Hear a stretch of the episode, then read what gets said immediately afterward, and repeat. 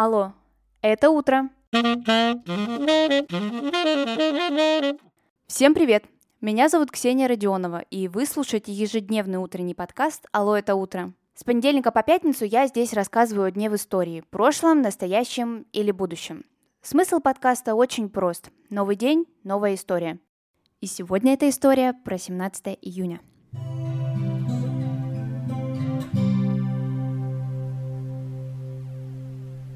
17 июня. Этот день оказался достаточно богатым на события разных стран, эпох и личностей. И поэтому сегодня будет обо всем понемногу. В 1953 году случился первый бунт в странах Восточной Европы. Часть современных историков сходится на версии, что это было волнение, имеющее социально-экономические причины, а не восстание против социализма как такового.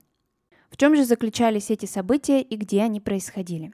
Территориально в Германской Демократической Республике. Как мы знаем из школьного курса истории, после Второй мировой войны Германия была разделена между союзниками антигитлеровской коалиции – СССР, Великобританией, США и Францией. Теперь у каждой страны была своя сфера влияния. ГДР же находилась под покровительством СССР, а Федеративная Республика Германия или ФРГ в управлении остальных стран. Стихийное волнение придет в страну практически сразу после смерти Сталина. На тот момент еще не была построена Берлинская стена, и различия между уровнем жизни в разных сферах влияния были видны воочию. Итак, в ГДР была увеличена норма выработки, а вот зарплаты оставались прежними.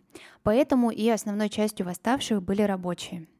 Еще в стране были подняты цены на базовые продукты, и в частности на сахар. А сахар являлся основой рациона людей в виде джема. Грубо говоря, у каждого на столе на завтрак должен был быть бутерброд с вареньем. Цена увеличилась, поэтому и возникло негодование. Но в СССР эта сладость была переведена не как джем и не как варенье, а как мармелад. Поэтому возникло необъективное представление о роли этого десерта в жизни немцев. Иногда до сих пор можно встретить название событий 17 июня 1953 года как «Мармеладный бунт». Кстати, до сих пор официально называют именно событием, а не восстанием и не бунтом.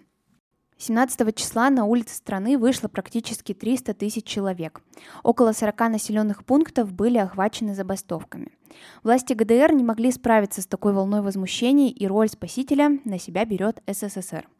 Руководство страны было вывезено для сохранения безопасности, конечно же, а вот на улицы выезжают советские танки. Появляется приказ стрелять. Сначала поверх голов.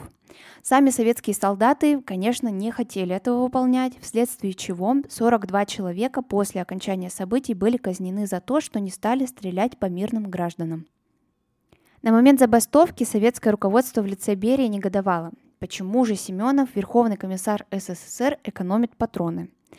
Это событие в советское время, естественно, не изучалось. Единственное, о чем говорили, что группа вышедших на улицы – это отголоски фашизма, и их цель – это государственный переворот. Но такой цели, конечно же, не было. Восстание было подавлено практически сразу же, а в 1961 году будет воздвигнута Берлинская стена, и социализм в ГДР останется еще на долгие годы, а Германия будет объединена только в 90 году. Еще одно событие, которое произошло 17 июня, но 1885 года. В Нью-Йорк прибыла всем нам известная статуя. Возможно, вы не знали, что статуя свободы создавалась не в Америке, а памятник – это подарок от французов. Он был преподнесен к столетию независимости США.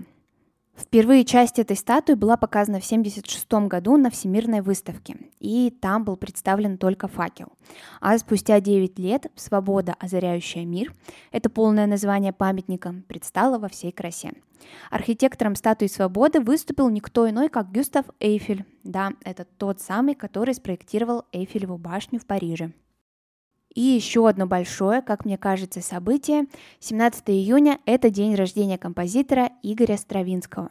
Его произведения и заслуги были оценены не только в России, я бы сказала, больше даже не в России. Перед Первой мировой войной Стравинский вместе с семьей перебирается жить в Швейцарию, а позже он получает гражданство Франции и США. Жить в появившийся Советский Союз он так и не вернулся. Первым большим выходом на мировую арену стал балет Стравинского «Жар птица», который был представлен на русских сезонах Сергея Дягилева. О них я как-нибудь расскажу в другом выпуске, потому что это тоже очень интересная тема. Стиль композитора нельзя определить как-то однозначно, потому что его творческая карьера длилась больше полувека, и как настоящий художник на протяжении жизни Стравинский был в поисках своего стиля, экспериментируя. Игорь Федорович утверждал, что самоограничение – это важная составляющая творческой личности. И говорил, что индивидуальность ярче выделяется и приобретает большую рельефность, когда ей приходится творить в условных и резко очерченных границах. А также Стравинский отмечал, что музыка – это единственная область, в которой человек реализует настоящее. И дана нам музыка для того, чтобы внести порядок во все существующее, включая сюда прежде всего отношения между человеком и временем. Так что, если вам хочется создавать что-то интересное и действительно новое, по Стравинскому нужно себя обязательно ограничивать. Произведение Стравинского я обязательно оставлю в своем телеграм-канале «Алло, это утро». Подписывайтесь, если вы до сих пор почему-то этого не сделали. Там я всегда оставляю фото, видео, статьи и другие материалы, которые больше раскрывают эти выпуски. Ссылку вы сможете найти в описании к этому подкасту или же в Телеграме вбейте «Алло, это утро» и все обязательно найдется. А на сегодня это все. Спасибо, что вы прослушали выпуск до конца. Обязательно рассказывайте о нем друзьям, так больше людей узнают о подкасте «Алло, это утро». Хороших выходных и до скорых встреч. Пока-пока.